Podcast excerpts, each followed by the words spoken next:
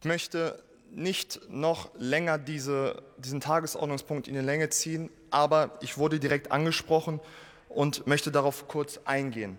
Frau Nastic, wir haben heute den 8. Juli, drei Tage vor dem 11. Juli.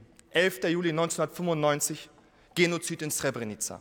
Und ich warte seit Monaten, seitdem ich direkt gewählt worden bin im Deutschen Bundestag, dass ich einmal von der Linkspartei höre, dass sie sich solidarisch den Opfern, dass sie sich solidarisch den Opfern von Srebrenica erklären. Ich warte, seitdem ich gewählt worden bin im Deutschen Bundestag, dass sie eine klare Absage der nationalistischen Politik für Milosevic sagen. Und wenn wir mal zu Dodik kommen. Dodik ist derjenige, der den Genozid von Srebrenica leugnet. Und wie würden Sie mit dem denn umgehen? Der hohe Repräsentant hat die Fähigkeiten von der Europäischen Union und von der internationalen Gemeinschaft, genau solche Leute, die sich nicht an internationales Recht halten.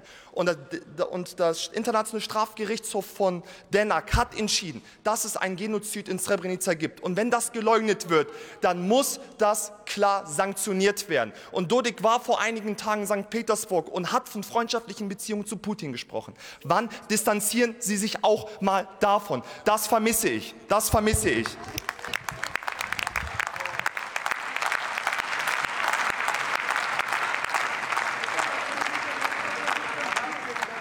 Mein Eindruck ist, dass Sie antworten möchten. Bitte schön.